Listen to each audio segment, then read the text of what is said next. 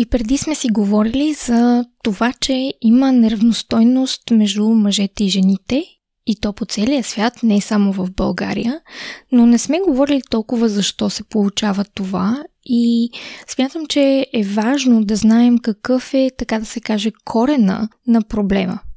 Корена на проблема може да бъде описан с една дума и тя е сексизъм. Сексизъм като дефиниция е всяка проява, действие, дума, образ, жест, основана на идеята, че някои лица, най-често жени, са по-малоценни заради техния пол. Ние смятаме, че решението за това да бъдем по-справедливи ни към други се основава на това първо да виждаме по-голямата картина, а не просто да дочуваме от тук, от там. Бе, има някаква неравнопоставеност, ама аз много не я виждам в моя живот, така че не ме бърка много. Много повече помага, когато имаме пълната картина, за да кажем, окей, това не ми харесва как стои. Нямах представа, че чак до такава степен се простират нещата. Нямах представа, че примерно 25% от жените в България са ставали жертва на сексуално насилие. Което е много повече, защото много жени дори не осъзнават, когато биват насилвани. Това и преди си го говорихме за това какво е насилие за мен, спрямо това какво е насилие за някой друг, който може да е минал през много насилие. Да, или примерно те не знаят, че са станали жертва, или не смеят да си кажат и затова не става част от статистиката. Mm-hmm. Та е такива показатели, които може да не знаем за тях. И когато разберем, да си кажем, о, това въобще не ми харесва. И следващия момент вече, когато забележим подобна ситуация, да можем да я разпознаем, защото ни светва лампата. И mm-hmm. да можем да станем част от решението, а не да оставаме част от проблема. Абсолютно е така и е важно да знаем как може да се усети и как може да се види сексизма в а, обществото. За това създаваме този епизод. Здравейте! Това е Секс и щастие, подкастът за всичко по темите свързани с сексуалността, интимността и връзките. Аз съм Лия. А аз съм Теди. Аз съм психолог и специализирам в науката за секса и връзките. Изучавам и работя в сферата от години. А аз съм преподавател по западна и източна BDSM и фетиш култура и съм основател на сайта bdsm.bg.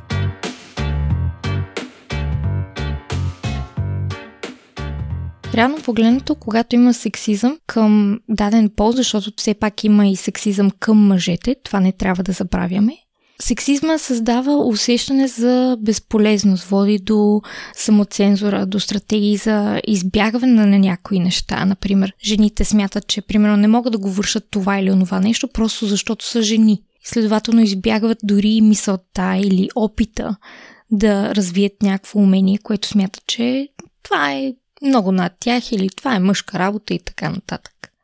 Също води до промени в поведението и, за съжаление, влушаване на здравето. Защото сексизма, реално погледнато, често води до много стрес, който, разбира се, е хроничен и, както знаем, хроничният стрес води до заболявания. Сексизмът на практика е в основата на неравнопоставеността между половете. Той засяга непропорционално жените и момичетата. Според съвета на Европа, която е организация, бореща се за човешките права и е различна от Европейския съвет, жените прекарват почти два пъти повече време в неплатени домакински дейности. Това е информация от държавите членки на Организацията за економическо сътрудничество и развитие. Също така, 80% от жените споделят, че са се сблъсквали с феномена mansplaining, или това са мъжки обяснения с снисходително или опростено и в същото време самоуверено обяснение с цел да бъде разбрано и от жените. А също така са се сблъсквали с man това на български би могло да се обясни като незачитане на мнението и прекъсването на изказването на жена, просто защото е жена. И затова съм се радвал, когато виждам ситуации, в които жена бива прекъсната от мъж и в следващия момент друг мъж се намесва, прекъсва другия мъж и казва, а, извинявай, прекъснаха те, би ли довършила мисълта си? Mm-hmm. Между другото, това много често се случва и когато водех събития в Оксфорд преди пандемията, се срещахме с а, хора в кафе или нещо от сорта и си говорихме на най-различни теми. И много често се е случвало по-често мъже да прекъсват жени и да не дават думата, но да слушат други мъже. И да има тази тенденция да, а, що мъж говори, мога да го изслушам, мога да имам търпение и да го остава да се наговори.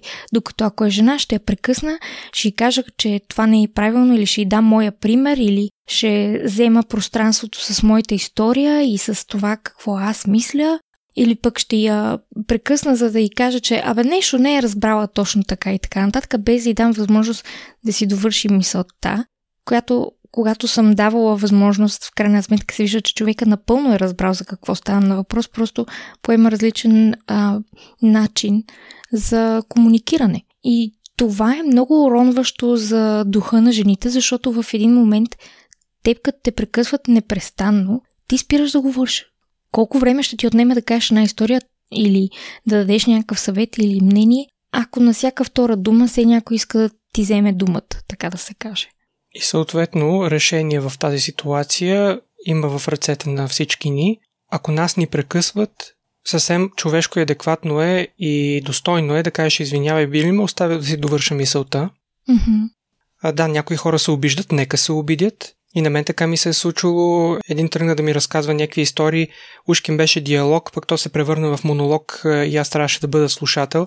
И в един момент му казах, в крайна сметка, ще мога ли да кажа нещо по въпроса? Е, ти що реагираш така, що казваш такива неща?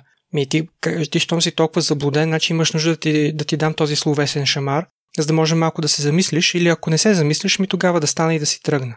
Но аз mm-hmm. няма да търпя да, ми, да ме третираш като някаква изтривалка, на която можеш да си говориш каквото си искаш. Да. Също така, а, ние мъжете имаме тази отговорност и е много джентълменско и, и достойно, когато видим жена да бъде прекъсвана или не само жена, въобще човек, който бива незачетен, защото има мъже, които също имат а, по-ниска самоувереност и са по-плахи и други, които не са толкова срамежливи, биха се възползвали от тяхната така възприета неувереност и слабост, а, за да ги прекъсват. Независимо дали е мъж или жена, ако ти си свидетел на това нещо, достойно е да кажеш извинявай, прекъснаха те, бих искал да чуя твоето мнение. Mm-hmm. И да подкрепиш този човек. Това е, че историята на проблема е много дълга. Накратко казано, в миналото, още в а, древните времена, римляни, гърци и така нататък, жените не са могли да говорят на публични места, като например в съда или нещо от сорта. Дори когато те самите са били в съдебната зала, съдени за нещо, не им се е давала думата, винаги мъже са говорили за тях, от тяхно име. И следователно това се получава, защото се е смятало, че те едва ли не нямат какво да кажат или не могат да се изразят или не е достойно даже да им дадеме времето и да ги чуем. Затова и до ден днешен жените спрямо мъжете във всеки публичен сектор говорят много по-малко. А интересно, че мъжете казват, а, те жени не могат спрат да говорят. Мъжете много често представляват 75% и повече от източниците и темите в новинарските емисии в Европа. Това е един пример. А в предишен епизод бях споменал за това, че дори в ам, в киното и в, в филмите мъжете имат много повече реплики и много повече неща, които казват спрямо жените. И даже бях дала линкове за статистика за всеки един филм, колко процента мъжете са говорили, колко процента жените и т.н. Разбира се, аз също съм ставал свидетел и на жени, и на мъже, които не могат да спрат да говорят, но то според мен това е до индивидуалния характер. И да, може би сред подобни характери жените са по-склонни да говорят още повече, защото според мен жените внимават в повече детайли, запомнят повече нюанси и имат по-богата история, която да разкажат, отколкото ние мъжете. Поне това е моето мнение. Така че да, и на мен ми се е случило да ми свърши търпението, след като продължително време човека почва да се смята за лектор на презентация, където не е диалог, а е изложение, което останалите трябва в мълчание и с усмивки а, да слушаме. И аз мятам, че това е незачитане на а, събеседниците и в такива случаи съм бил готов да ги прекъсна. Mm-hmm. Но това е изключение, това са определен вид характери, определени личности, а според мен те не са обобщение за дадения пол. Това, което е важно тук да вметна е, че се прави статистика и се вижда, че има разлика за това кой говори повече къде. Значи, когато става въпрос за такива публични места и така нататък, тогава мъжете говорят много повече. Тогава става въпрос за доминация на публичното пространство и на това да се покажеш колко знаеш, колко си важен, колко имаш да допринесеш и т.н. Докато жените говорят повече, когато са, така да се каже, в, ед, в един разговор с много по-малка група и то от близки хора. Тогава жените говорят много повече.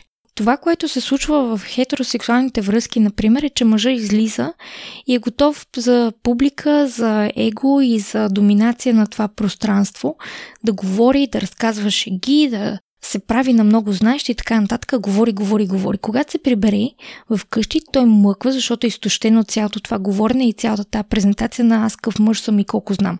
Докато при жената е обратно. Жената в публичното пространство е много по-тиха и на нея с многото такива уронващи стратегии, като това да я прекъсват, като това да й обясняват се едно идиот и така нататък, не може да отнеме думата достатъчно и говори много по-малко, но пък тя като се прибере има да наваксва с говоренето. И затова се получава тази разлика между това кой кога, къде говори повече. И не е толкова непременно свързано с това кой пол си, а къде е за тебе по-безопасно и по-лесно да говориш. Бих искал да вметна тук обаче едно приложение на принципа на mansplaining, или случая да като мъж да обясняваш неща по изключително упростен начин. В моя живот това се случва, тъй като аз се интересувам от оборудване за металообработка, например, което не е по никакъв начин част от интересите на моята приятелка – но в крайна сметка тя е един от най-близките ми хора и когато нещо позитивно и вълнуващо за мен се е случило или нещо, което съм научил, нещо, което съм развил като знание и умение, ми се иска да го споделя. Но тя самата ми казва, аз не го разбирам, дори не мога да си представя как работи това. Но все пак тя пък има желанието да ме чуе и да сподели това вълнение с мен или въобще този момент, който искам да споделя. И за това просто се налага да обясня в по-прости детайли какво се случва, как работи така че без да влизам в някакви велики обяснения, които просто не я интересуват и не са нужни на никого, а просто най-елементарните принципи, за да разбере какво е подобрението спрямо предишната ситуация. Разбирам те, но това е много друга ситуация. Това е момент, в който ти обясняваш на някой, който има желание да му обясниш, питате въпроси и знаеш, че няма никаква информация, която той да е получил от друго място и следователно знанията му са на нула. Но има много случаи, в които вещи жени биват прекъсвани от невещи мъже, които се опитват да им обяснят нещо, за което дори не разбират. Да. Имаше един доста популярен твит в интернет преди някакви месеци, в който една жена казваше, нали, че била на такава инженерна конвенция или конференция, не знам как се казва, и започнали да говорят за инженерство с една група. Тя се изказва на линейни знания и така нататък. И някакъв я спира и вика, а, изглежда нищо не знаеш по темата, по-добре да не се излагаш и да прочетеш работата на, да речеме, Конър и други. И в този момент тя е като тресната, дърпа си косата от а, нали, баджа, на който й пише името и тя казва аз съм Конър и другите. Uh-huh. В, в който момент той е абсолютно сринат, защото е един вид ти се едно да кажеш на Джоан Роулин, която е написала Хари Потър, ти нищо не знаеш за Хари Потър, ходи прочети Хари Потър. Примерно. Uh-huh. Разбираш ли? Просто ето такива моменти са абсолютният пример за това снисхождение, за това нежелание да се чуе другия човек, просто защото е жена, например. И веднага предположението, че то човек не знае нищо, просто защото е жена. Но има го и това нещо, че ние хората сме предразположени да си позволяваме да мачкаме останалите, когато се чувстваме предпазени от по-голяма група от други хора. Даже вчера гледахме един филм а, с приятелката ми, който касаеше малко селище с силно религиозни хора и а, идването на нерелигиозен човек в тяхното селище, как те просто заради общата закрила от а, религията си а, си позволяваха да, да третират невярващия човек а, недостойно и мачкащо. Съответно и ние мъжете така сме израснали, че а, с представата, че можем да си позволяваме да се държим така, защото никой няма да ни направи проблем по този повод. Mm-hmm. Така че ние сме защитени от а, негативни реакции. И за съжаление такава е човешката природа. Да си позволяваме да сме неморални, когато знаеме, че няма да бъдем наказани за това. На никой не му се иска да спазва правилата, когато касае той да ги спазва. Такива сме като живи същества. Поне това е моето наблюдение и това доста силно ме огорчава от човешката раса, но трябва да сме наясно, че ние сме податливи, аз съм податлив, аз също се опитвам да заобикалям правила и понякога се улавям. Защо го правя? Помага с подобна информация, подобни теми, които обсъждаме, да си увеличаваме чувствителността и да ги усещаме тези моменти, да улавяме себе си и да опитваме да се спираме, просто защото знаеме, че ние сме повече от едни бозайници, които се опитват да заобикалят правилата, а ние сме едни интелигентни същества, една цивилизация, която се опитва да има мнение за себе си, че се е извисила с морал над останалите видове. Това, което е важно да кажа е, че сексизма е навсякъде около нас и има страшно много сексистка пропаганда, което ще рече, че ние го виждаме в рекламите на домакински препарати, в вицовете, в а, телевизионните шоу-програми, по билбордовете. С една дума навсякъде, където се предполага, че един полов предразсъдък е сигурен начин да ни разсмеят или да ни накарат да пазаруваме или нещо от сорта. Реално погледнато повечето а, реклами за, например, почистващи препарати, винаги има жена в тях и винаги жената чисти и т.н. Един от първите ми спомени за промяна на това нещо беше за рекламата на мистер Мускул. И тогава наистина не знам колко малка съм била, но видях мъж да чисти. И то, така да се каже, нали, красив мъж, добре, а, добре изглеждаш и така нататък. И на мене ми включи в главата, ха, това ми харесва. Разбираш ли? Смисъл, харесва ми защо? Защото ам, променя диалога и променя начинът по който да виждаш чистенето. Друго нещо, което е интересно и много хора не знаят, е, че по времето на световните войни, първа и втора, повечето компютърни и телекомуникационни технологии са били управлявани от жени, което означава, че жените, които са си били в къщи и са били на родна почва, са били по-технологично напреднали и знаещи, отколкото мъжете, които са били на фронта. И след войната, това, което разбира се очаквано се случва е, че мъжете и държавата казват на жените, аре ходи си вкъщи и си гледай децата, няма нужда повече да идваш на работа и така нататък. Това е, че технологиите, телекомуникациите, компютърните технологии и така нататък в момента са едни от най-високо платените. Това, което се наблюдава на глобално ниво е, че всяка една работа, която се завзема от жени и започват жени да я вършат. Например, учителската работа е била единствено мъжка работа. Ако погледнем в миналото, само мъже са били учители. В момента, в който вкара жени в някоя среда и сектор на работа, заплатите започват да падат. И това се прави с а, много целенасочено за уронване на престижа на тяхната работа и включително на това да не се засегне мъжкото его, че жената, виж, изкарва колкото мъжа или дори повече. И така изкуствено, абсолютно изкуствено се намаляват доходите на жените заради този сексизъм заради нежеланието на обществото, което е патриархално, да даде възможност на жените да се извисяват до висотите, на които на мъжете им е разрешено. Следователно, всеки един сектор, който дори преди време да е бил предимно мъжки или 100% мъжки, в момента в който почна да влизат жени, тези жени им бива плащано много по-малко и целият сектор отива надолу. Дойде ми мисълта също, спомняте си досиятата Хикс, аз много ги харесвах, при проучването на информация за този епизод открих, че Джилиан Андерсън, главната героиня, е получавала два пъти по-малък хонорар от нейния колега Дейвид Духовни. И няколко години се е борила за това да получи сходно възнаграждение. Mm-hmm. Това просто е един пример. А те са много, особено в киното. В последните една-две години тези скандали избухнаха много. Искаше ми се също обаче да засегна тема, която е възможно да пропуснем и тя е, че дискриминацията и сексизмът засяга и мъжете, и момчетата, когато те не отговарят на стереотипите за техния пол.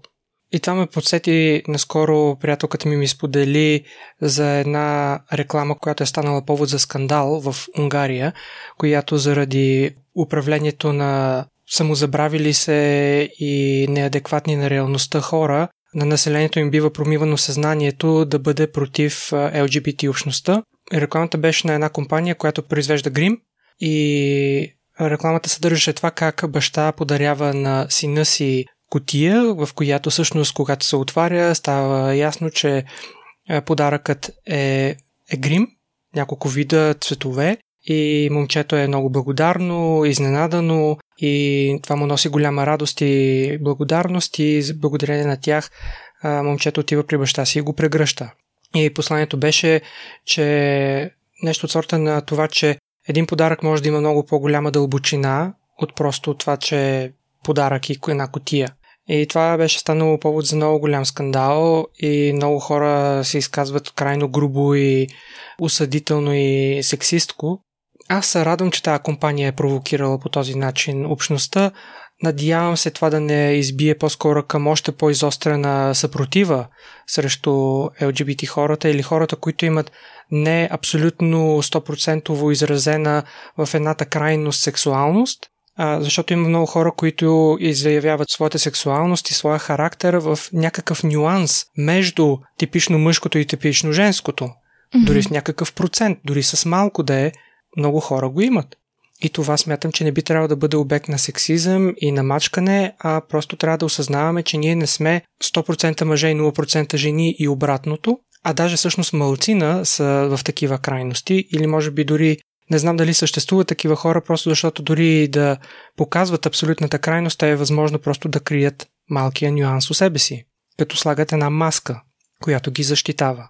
Има страшно много сексизъм към мъжете, който е токсичен и не се говори за него. Например, по-рано, както споменах, че много от говорителите по телевизия и така нататък са мъже. Тези мъже носят грим.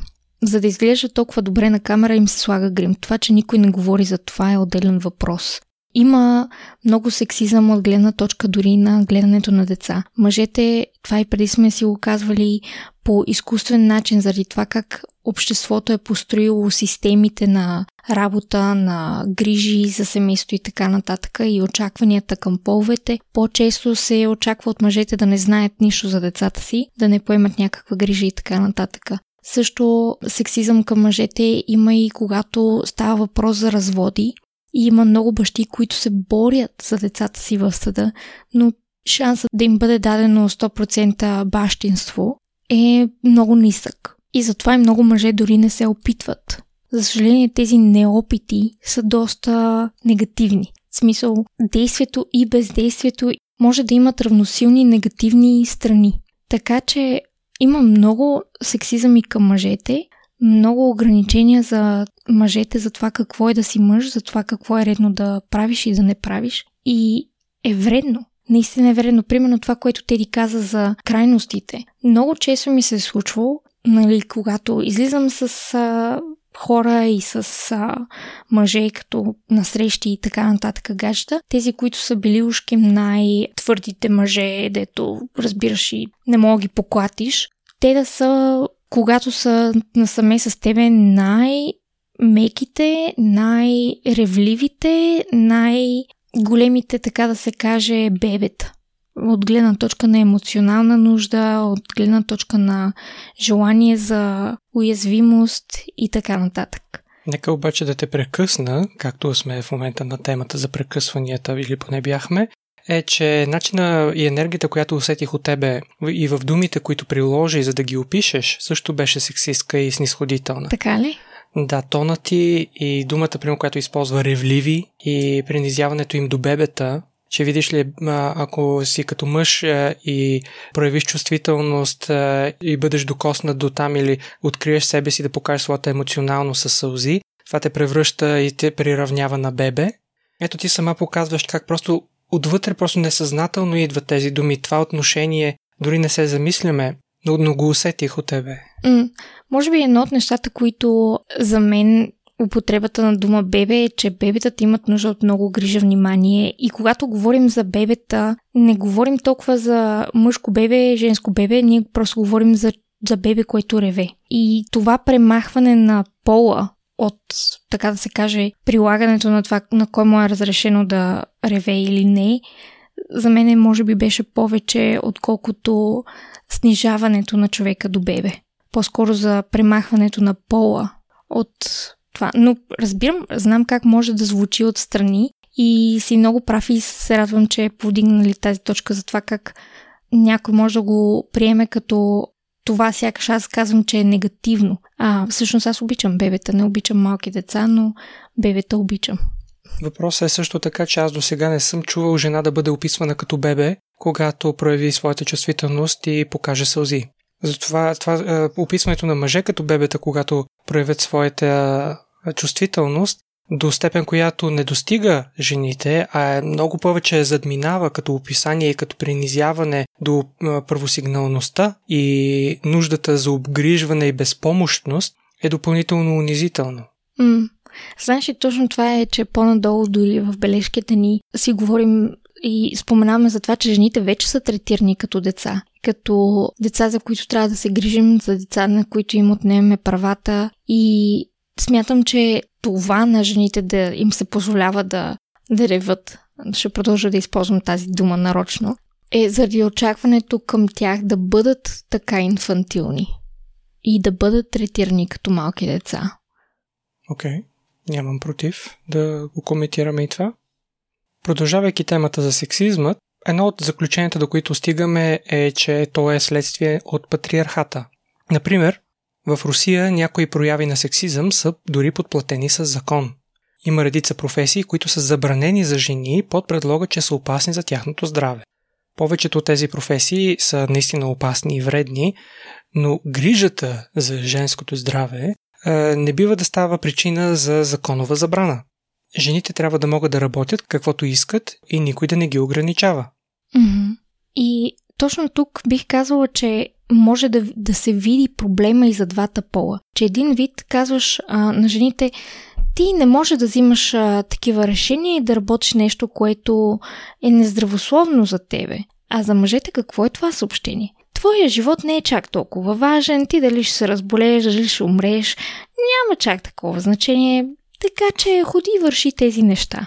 Ето как този сексизъм наранява и двата пола.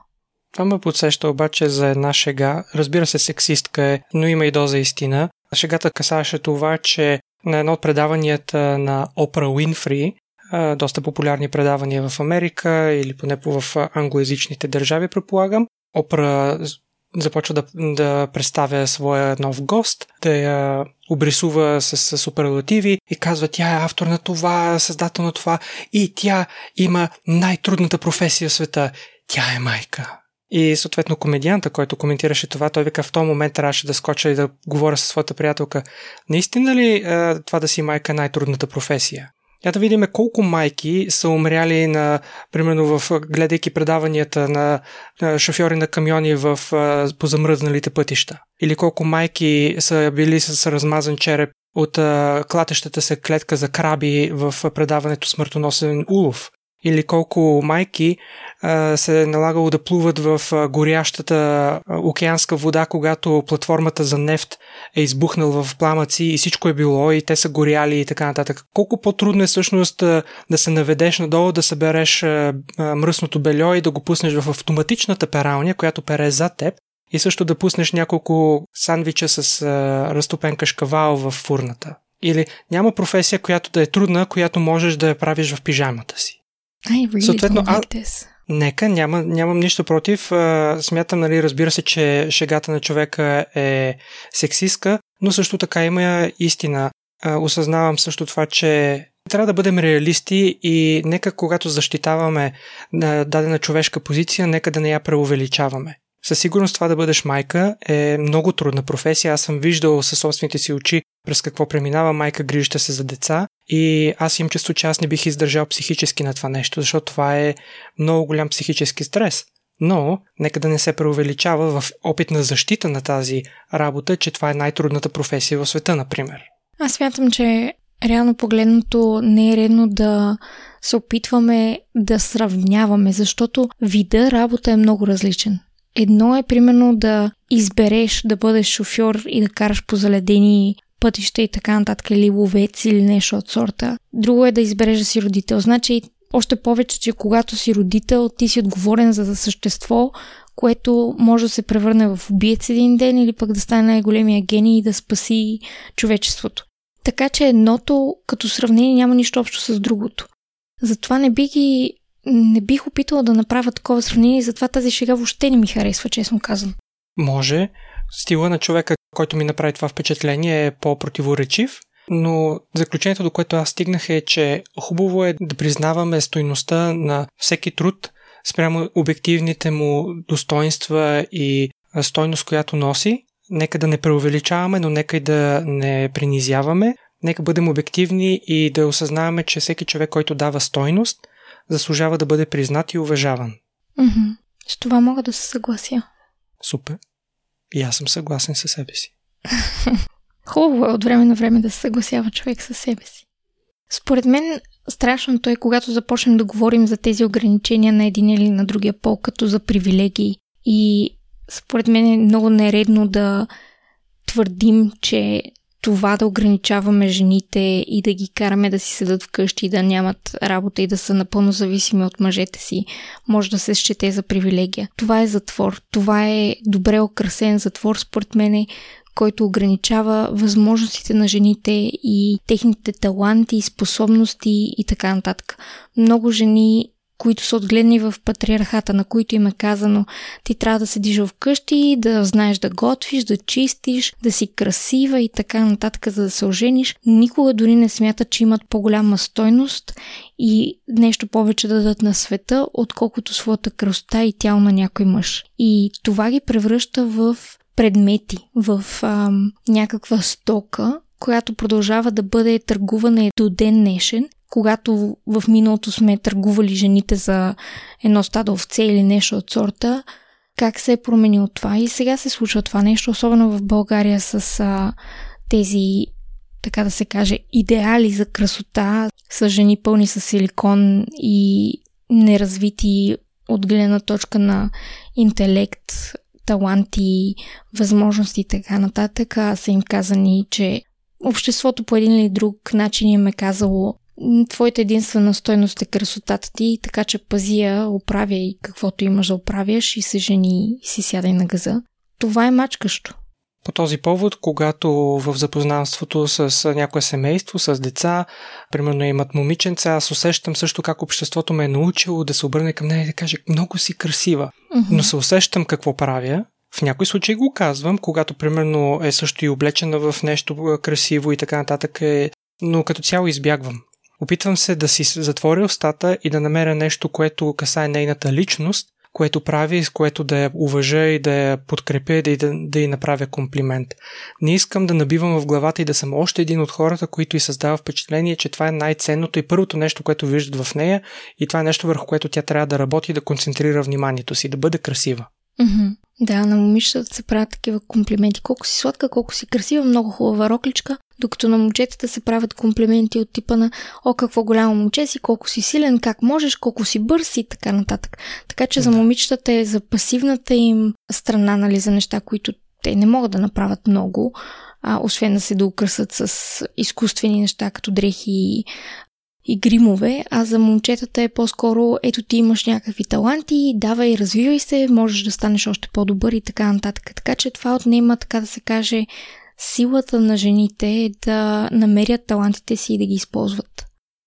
Макар, че епизода пак да почва да става дълъг, ще си позволя да вметна тук още едно впечатление, което ми направи преди време. Не малко пъти виждам, примерно, млади момчета, които, примерно, са поели работа да бъдат доставчици на храна или нещо друго, карат собствената си кола, която, разбира се, разбираемо спрямо тяхната възраст е сравнително стара и ефтина и слабо поддържана кола, но ги виждам как из кварталните улици карат с много по-висока скорост, отколкото може да бъде безопасна и адекватна, взимат завоите, ако могат дори без да пипнат спирачката, дават много газ и се замислям, той в момента също е обект на това програмиране. Виж колко си силен, колко си бърз, колко си страшен, колко си голям. А, защото той смята, че това да бъдеш бърз, това да бъдеш много способен физически, да си по-бърз от останалите, да си по-голям тарикат, по-хитър от останалите е нещо, което накрая би довело до фразата назначен си.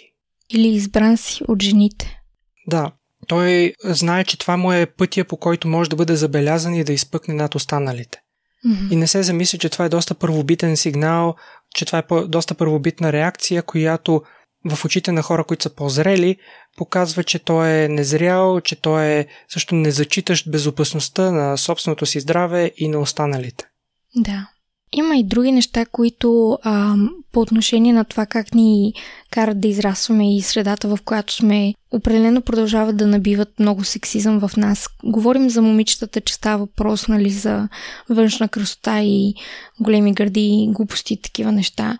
При мъжете се появява този еквивалент за мускулите, развитието на бодибилдинг дори и много мъже използват анаболи, стероиди и така нататък, които са абсолютните отрови за телата им, за да постигнат някакви абсолютно нереалистични мускули и вид, така да се каже. Аз изпомням, като съм била в България и като съм ходила на фитнес, гледам някакви мъже, които какво е това? Човек ли е? Гардероб ли е? Какво е? Мене ме е така да се каже, физически не се чувствам окей okay и, и спокойна около тези хора, защото това е все едно да седнеш във влака и до тебе да седне хълк. И е доста плашещо, не е толкова привлекателно всъщност.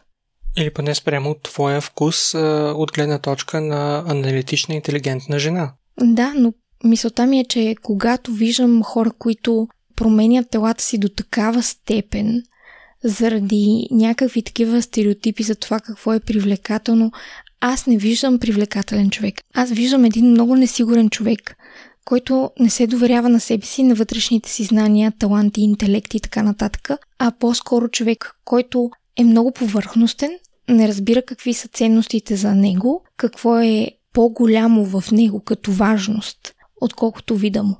И за това не бих казала, че това може да е привлекателно за мен. За мен е привлекателно дори да имаш, както на английски се казва dad да мека тялото на един редовен баща, нали, малко поотпуснат тук там сланинка. За мен това да си самоуверен, да имаш самочувствие и да се носиш с, така да се каже, увереност по улиците и в а, разговорите и така нататък е много по-привлекателно. Разбира се, отново подчертаваме, че това, което изказваме като мнение са главно наши лични, mm-hmm. начина по който ние чувстваме нещата на база на информацията, която имаме. Разбира се, аз вярвам, че ако имаме по-задълбочена представа, примерно за бодибилдерите и статистически сред тях кои са по-интелигентни, по-широко скроени и разностранно развити и кои са изцяло концентрирани върху своето физическо развитие, тогава може би ще имаме малко по-различно отношение или не малко, но това е начин по който ние чувстваме и възприемаме ситуацията. Не искаме да ви казваме, че така и вие трябва да чувствате нещата. По-скоро представяме една допълнителна гледна точка, с която може да сте съгласни или не. И също според мен е важно това, че въпреки, че може да не сме в мнозинството и да не се смята, че нашата гледна точка е най-популярната, за мен е важно да дадем тази гледна точка на, на нас като хора, защото за тези, които нямат 3 часа на ден за да ходят на фитнес или 100 000 лева за да си сложат един тон силикон в тялото, това, така да се каже, е едно успокоение, че не всеки търси и гледа тези неща, защото ако си израснал в една такава среда, която ти казва, че ценността ти е външността ти, това да чуеш, че на някой му пука, че имаш малко сланинка, шкембенце или газът ти не е като на тази от Кардашиан, не знам името, не си спомням, може да бъде много утвърждаващо за твоето самочувствие и ценност за себе си. Има друг проблем също така, като се върнем пак на първата тема, е, че дори представители на властта в различни държави също заемат позиция в подкрепа на сексизма. Като един подобен пример е една от бившите вице-говорителки на руския парламент, Ирина Ярова, която казала преди години, че смята, че на Запад положението на жените е девалвирало, докато в Русия ние сме за женските привилегии, сред които споменават ощивост, деликатност, грижа, внимание, комплименти. Но ние го засекнахме това малко по-рано, че когато третира жените, че да им отвориш вратата са едно са котка, която не може сама да се оправи да си, или е дете, което не може да си отвори вратата, да ги третираш като неспособни, това всъщност не е по-възвишено отношение, а това е дори принизяващо, като на практика да ги вкараме в златна клетка. Mm-hmm. Едно от нещата, които много, много бих искала да препоръчам като ресурс и като нещо интересно, което да се изгледа, е един а, сериал, който се разви на базата на книга. Прочетох книгата в интерес на не ме заваря толкова. Сериалът е още по-крещящ и брутален. И се казва на английски The Handmaid's Tale, на български го превеждат историята на прислужницата и изглежда, че го има в HBO България. Така че ако имате HBO, определено го изгледайте или пък намерете къде другаде да го видите. Спомням си, че когато изгледах сериала, видях точно ето тези моменти, в които обществото само себе си се стреля в кръка, така да се каже. И този пример от Русия, тази Ирина, може да я разпознаете много добре в а, една от най-главните героини, които започват а, погрома нали, на жените в този сериал. Така че тези неща се случват и в реалния живот. В момента мога да дам пример, че в Англия, в парламента и в парламентарните и политически развития на страната има много малко жени и особено много малко жени, които са от етнически мълцинства. И тази, която е скандална личност, се нарича Прити Пател и това, което е интересно и важно да се каже за нея е, че тя от малкото жени в парламента, жени, които са от младсинство етнично и семейството й е от Уганда и Индия. И тя е най-големия глас в момента, който иска да смачка правата на чужденците в Англия и в Великобритания като цяло, да отнеме права, да отнема паспорти на чужденци и хора, които са натурализирани тук, което означава да са си взели паспорта чрез натурализация, чрез идване, минаване на тестове и така нататък, а не които са родени тук. И това е доста страшно, защото ти виждаш как един човек е абсолютния дволичник по отношение на това, което е редно да се случва. И имайки предвид колко много омраза има към, към жените, към чужденците и така нататък. И тя е жена и тя е от такова потекло, нали, генетично, така да се каже. И тя влива още повече масло в огъня срещу хора като нея и самата себе си. Което просто главата не ми опобира. Но случва се и затова наистина ви препоръчвам да изгледате историята на прислужницата на английски The Handmaid's Tale. Да, способността на нас хората да бъдем зверове едни към други, просто винаги ме натъжава безкрайно и ме огорчава и се опитвам да намеря нещо, с което да можем да се издигаме като вид, защото сме способни на действия, които просто не могат да бъдат оправдани с някаква адекватна логика. Хубавото е, че в някои държави нещата върват по-напред, отколкото в други. Например, намерихме, че през 2017 година в бългийският град Зевентем, не знам дали го произнасям правилно, за първи път е наложена глоба за публична проява на сексизъм, като осъденият е бил 23 годишен мъж, който се е навикал на полицайка, която се опитва да го задържи при пресичане на улица на нерегламентиран участък. Той е крещял затвори си устата, аз жени не говоря, да си полицай не е женска работа и така нататък. Опитал се и да избяга, но са го хванали и са му наложили глоба от 3000 евро. На 8 март. Да, да, всъщност на 8 март доста важна дата, Интернационален ден на жената. Смятам, че е доста добра глоба за подобно държание и подобно омразно насилие. В част от информацията, която сме си подготвили за епизода, има доста проценти и статистики примерно от Националната стратегия за насърчаване на равнопоставеността на жените и мъжете за 21 до 2030 година. Процентите са много Общото заключението, до което ние успяваме да стигнем е, че България е направила някои добри стъпки по отношение на постигане на по-добро равенство. Това звучи малко като оксиморон между мъжете и жените и в някои отношения имаме добро представене, в някои не чак толкова добро и не сме цъфнали и вързали. Хубаво е да се каже, че горе-долу като обобщение, че имаме напредък спрямо примерно 10-15 години назад, но имаме още много хляб да изядем и е хубаво да почваме да го ядем. Mm-hmm. Това, което искам да кажа за любопитните е, че тези статистики и а, цифри, текст, който имаме по темата, ще бъдат въведени в блога ни. Така че ако имате желание да прочетете, тази информация ще бъде добавена в блога на епизода ни. Също така, част от стратегията за постигане на равенство засяга и стимулирането на жените да развиват своето образование в области, които не са стереотипни за техния пол като примерно в информационните технологии, а пък постигането на успехи в тези области дава възможност на жените да постигнат економическа независимост и това да повиши техния статут в обществото. Mm-hmm.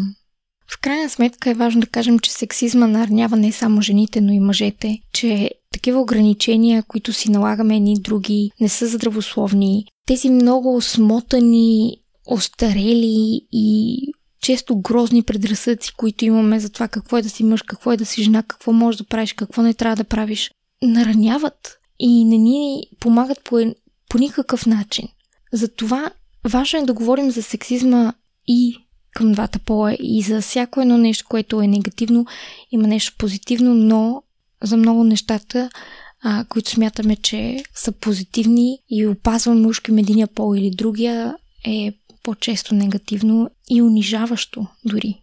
А от друга гледна точка, пак в подкрепа на тази мисъл, много помага това да имаме крепкото его, да признаваме способностите на хората до нас, които може да са по-високи способности, отколкото са нашите. И начинът по който това може да ни донесе полза е примерно това, което наблюдавам и в моята връзка, тъй като обективно забелязвам заедно с моята партньорка, че тя има качества, които в определени области надвишават моите и е по-способна да постигне по-добри резултати, които носят ползи за нашата връзка като цяло, за нашето съжителство. Тя има повече информация в някои сфери и аз съм благодарен, когато тя вложи тази информация и знание и своя анализ и заключение над тях в полза на нашата връзка. Аз имам своите силни страни, тя има нейните и всеки прилага това, в което е силен и не се опитва да вземе превес на другия в области, които не са му най-силната страна. Mm-hmm.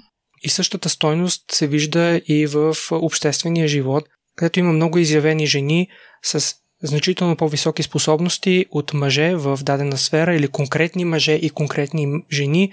Сред тях, ако трябва да се направи конкурс, жената би го спечелила конкретна, просто защото тя е развила себе си повече и тя може да допринесе с повече стойност на обществото ни, отколкото конкретния конкурент от мъжки пол. Mm-hmm. И не трябва да затваряме тази врата, тази възможност хората да проявят своята сила и да дадат своята стойност, независимо от пола си, защото всички може да имаме полза от това. Да, абсолютно.